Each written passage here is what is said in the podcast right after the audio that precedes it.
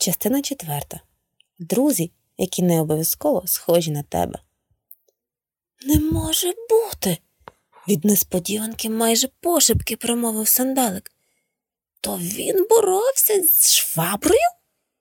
Страховисько виявилось ніяким не страховиськом. І собака Редді зовсім не був схожий на страшного. Дивно, чому туфелька сказала, що їх треба боятися. Раптом сандалику стало одночасно ніяково і соромно.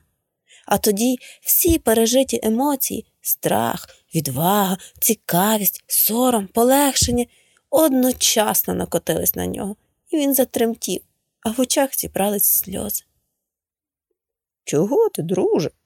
лагідно спитав Реді і м'яко тицнув в нього носом.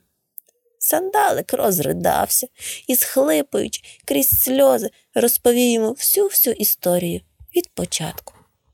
І про самотнього чобітка, і про своє розслідування, і про страх і страховисько, і про те, як він осоромився.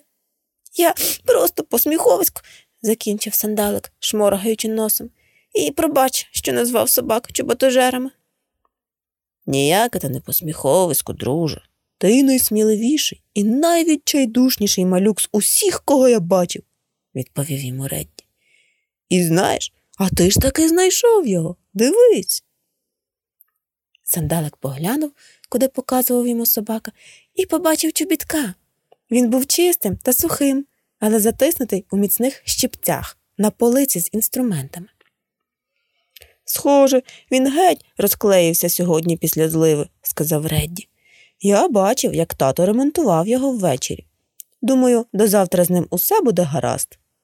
Тож ти можеш повернутись до свого друга і сказати йому радісну новину.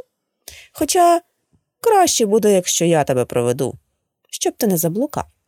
Чи чого доброго не наштовхнувся на когось дійсно страхітливого.